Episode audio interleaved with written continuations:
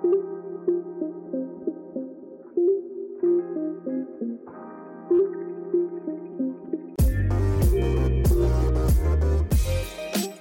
to all the rugby league diehards, and welcome to another episode of Six to Go. My name is Tom Campbell, and it's great to have your company.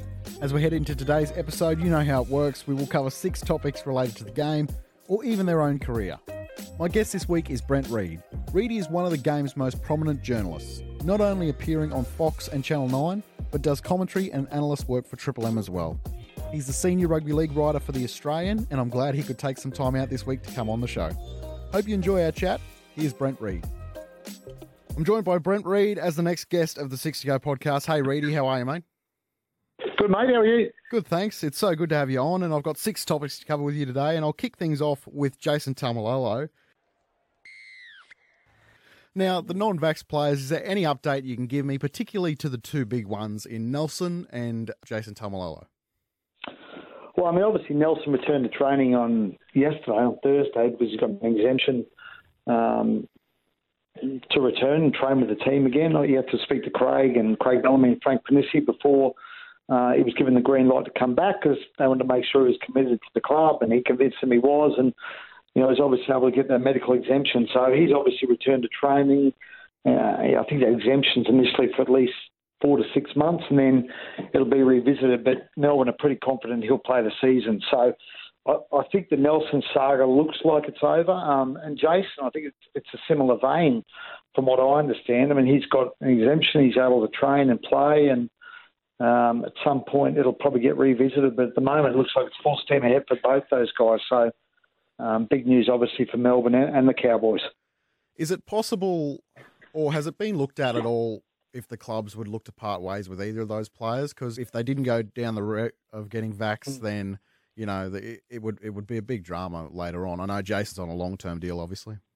Yeah, well, Melbourne were very close to parting ways with Nelson. Um, you know, they certainly explored that avenue, and it looked like he, because Nelson, um, he wasn't. He's a bit different to Jace because Jace has been training, as I understand it. Nelson wasn't even at training, wasn't returning phone calls when the club wanted to talk to him. Had to go through his lawyer, wasn't even talking to his teammates. So um, they were definitely definitely exploring their options and whether they could terminate his contract if it had to come to that. So certainly they looked at that. Look, I don't think the Cowboys there's an appetite at the moment to get rid of Jason Taumalolo. I mean, uh, he got left in that deal five or six years. Yeah, it's a long um, time. You know, it's huge money, and he didn't have a great year last year and didn't really seem to hit it off with Toddy Payten. But I mean, he's their best player. So, you know, I think I don't think the Cowboys have gone down that path. There's been some murmurs that maybe um, uh, he may look to, to leave at some point, but you know at the moment it sounds like they're, they're in a pretty good spot. So you know I don't think the Cowboys want to lose Jason Taumalolo. I know there's people up there who, who I've spoken to who said he'll be leaving over their dead body. So you know I don't think he's going anywhere. Are there any players um, amongst the league that uh, are in a similar sort of vote with their vaccination status, but they haven't got this medical exemption yet? I know that the numbers would be very small, but Nelson's going to be a massive, uh, play a massive role for the Storm this year, and Jason obviously for the Cowboys. Like these are big names. Yeah, I, think there's a couple more, but I think they're in a similar boat where they're, they're able to train and play, train and play as it stands at the moment. Because most guys have had COVID now. I think over 80% of the games had COVID, and once you've um, had it, uh, if I understand it correctly, you get there's, there's an exemption period where you don't need to be vaccinated for anywhere from four to six months. So that covers those guys anyway. And there's only a handful left. I think it's over, it's well over 95% of the games been vaccinated anyway. Um, so at the moment, it's not a big issue. Now, it might become a big issue midway through the year if guys persist in not being vaccinated and their exemptions are due for renewal. That that certainly could be an issue. But uh, as it stands right now, I don't think it's it's a problem for the clubs or the game. I'd like to have a chat about the state of the Cowboys. Uh, to, to, me, their salary cap just looks a little bit out of whack. You know, they got Valentine Holmes. They're paying him big money. He's going to play centre. Like it's a lot of money to pay a centre. Mm. They bring in Chad Townsend on big money. First of all, what do you think of the Chad Townsend deal? Oh, I, I don't think there's any doubt they paid too much. Um, but you know, they're a side that needed a half and a, a, a guy to lead them around the park, and Chad can do that now. They've had to pay a premium to get him there. That probably it probably has cost them too much, but you know, I mean, that, as I said, they got a reasonably young side, and they don't have a lot of leaders in their outside in their back. So, you know, maybe Chad can provide that. As I understand it, he's he's hit it off with um, Scotty Drinkwater, and he obviously knows Val from the Sharks. So, um, he's built some good relationships up, up relationships up there already. Uh, he's a solid. He's, look, he's a solid player, Chad. Now you can debate the price tag, but halfbacks cost you money. That's the, just the way it is. Um, they've probably paid a bit too much for him, but if he if he does the job they want him to do, it's going to take a lot of pressure off a lot of other guys in that team, particularly if you play that you're playing hammer at the hammer at fullback, you know, young bloke, um, you know, Drinkwater or did and the halves with him. Um, you know, it gives some leadership and some direction they lack. So they've, they've paid a lot of money for it, probably too much uh, on the face of it, but we'll see how it pans out they do have a couple of contracts coming off last year and this year. For example, uh, Justin O'Neill was he was being paid like one of the highest paid centers in the game. Mm. Jordan McLean is on massive money. His contract, I believe, ends this year. Yeah, uh, we we mentioned him before, Jason Taumalolo. That's that's that's a big fish right there. Is I I know you mentioned him just before, but mm. do you do you think he'll finish his uh, contract at the Cowboys?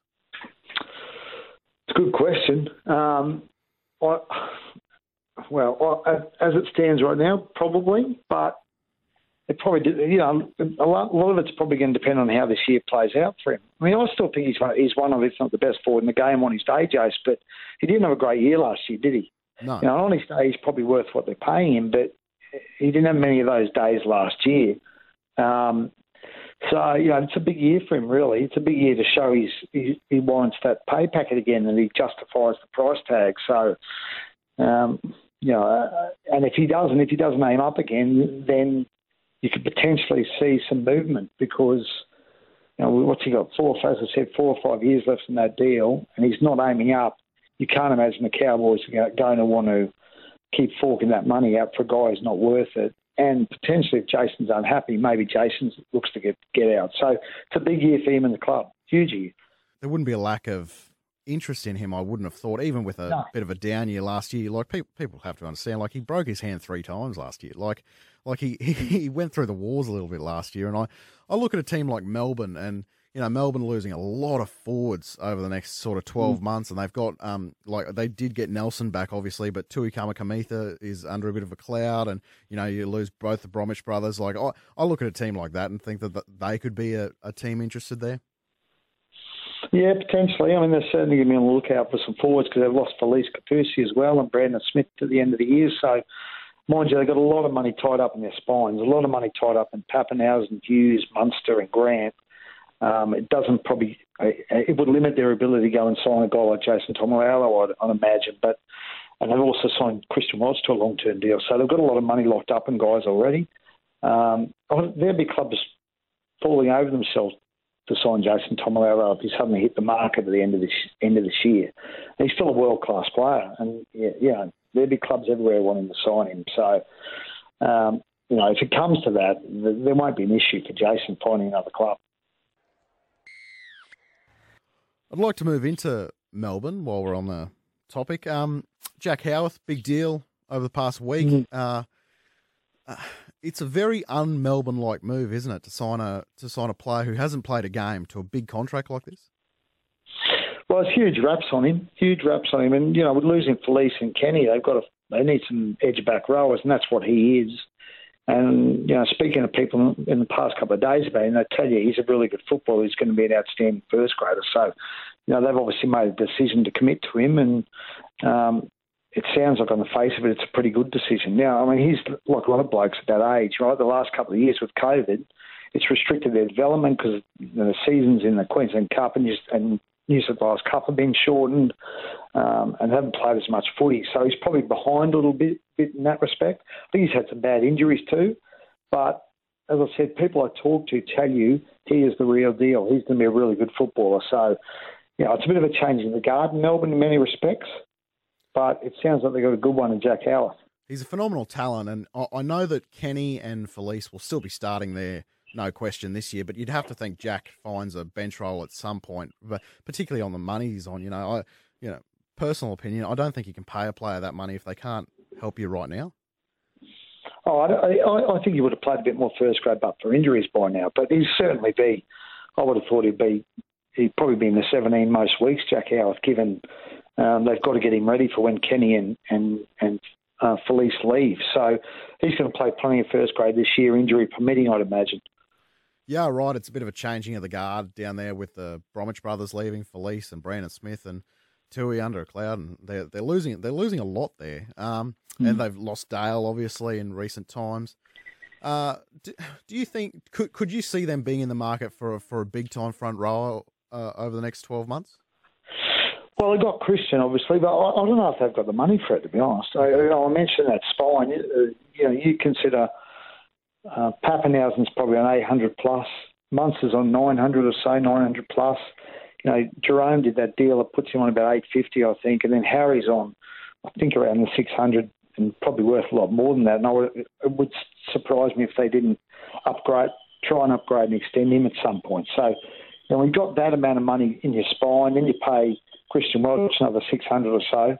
It, you, you, probably can't go and sign a big money front row. I, you know, there's been some whispers about players around that they're looking at, um, and you know, particularly if Tui doesn't come back from what he's going through at the moment, they're going to have to go to market, I'd imagine, and find someone. But I can't imagine they're going to be showing, selling, shelling out 800, 900 for a, um, a front row. It's probably going to be looking the, the, the middle tier around the around the 500 mark, but you get a good player for that amount of money. So um, they're going to do some shopping this year, I think, Melbourne. They're going to they're going to be in the market.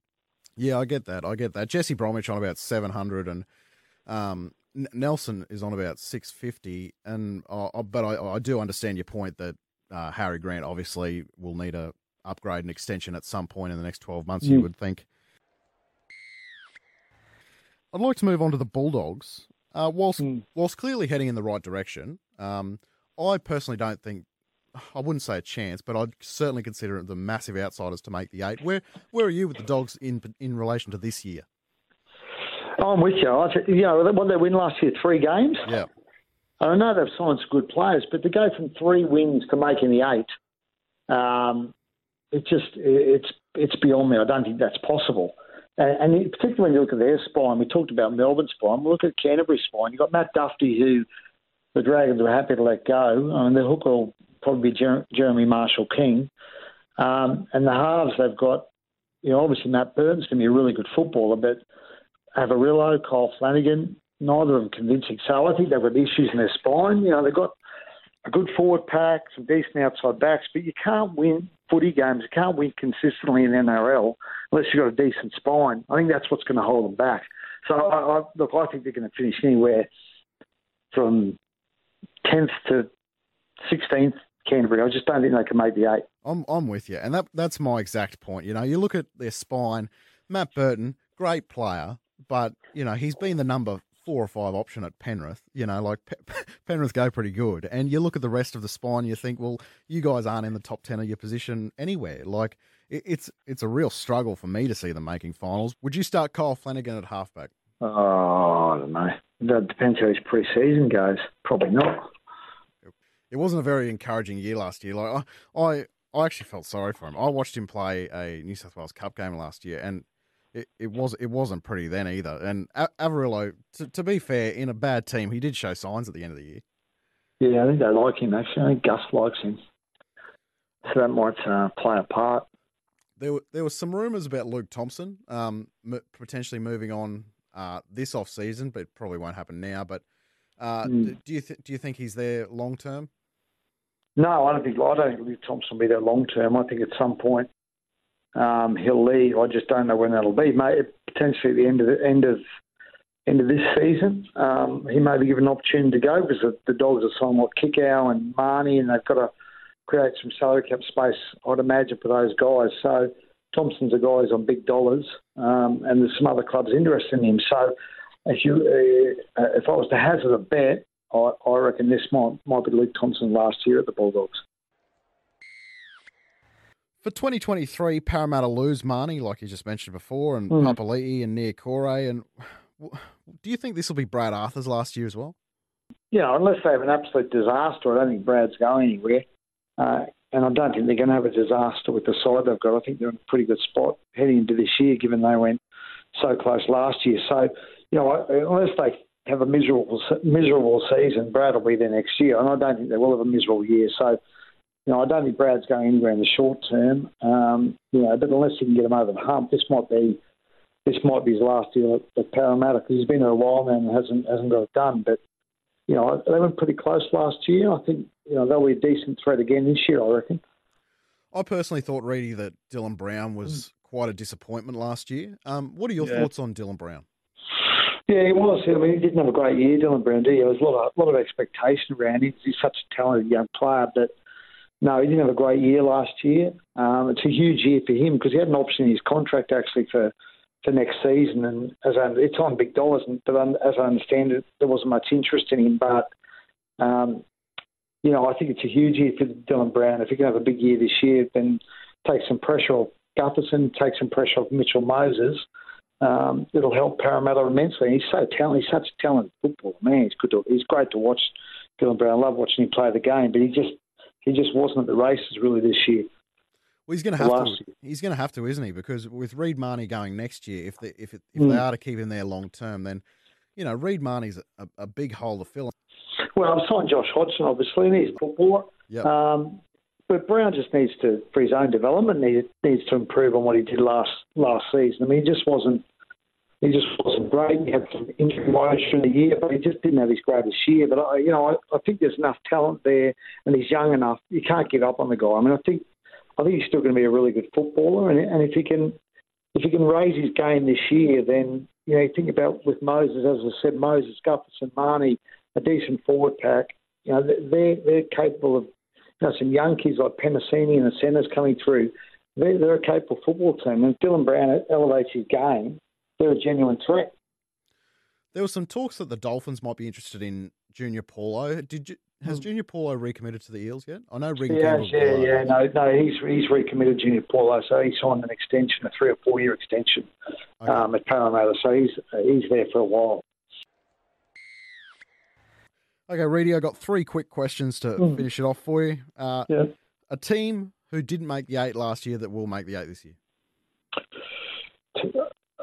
Cronulla. Cronulla. Cronulla. Yeah. I'll, I'll, I'll, I'll go St George. I, I, had Anthony Griffin on last week, and okay. I, I, I think there's a real lot of upside there in St George. And before the yeah. barbecue, you know, they they were in a pretty good spot pre-barbecue, and they, that sort of yeah. uh, rattled their season a little bit. They need um, some kids to come through, though, don't they? The Sloans and the um, yep. Monos of the world to come through. But I just like Cronulla because you know, Craig. I think Craig Fitzgibbon's going to be a great coach. Finucane's a good signing. Hynes a good signing. I think I think they're in a good spot. Nicho to halfback. That is is that the plan? That that's a little bit interesting, isn't it? Well, it is, but apparently he played a little bit in his younger years. Um, he's pretty good last year. Nicho playing a variety of positions, so you know he's a good footballer. Nicho, whether he's an elite halfback, we'll, we'll find out. What's more likely, Reedy, Kalyn Ponga or Cameron Munster sign with the Dolphins? I think Ponga's more likely, but I don't think he'll be a Ponga either. Um, really?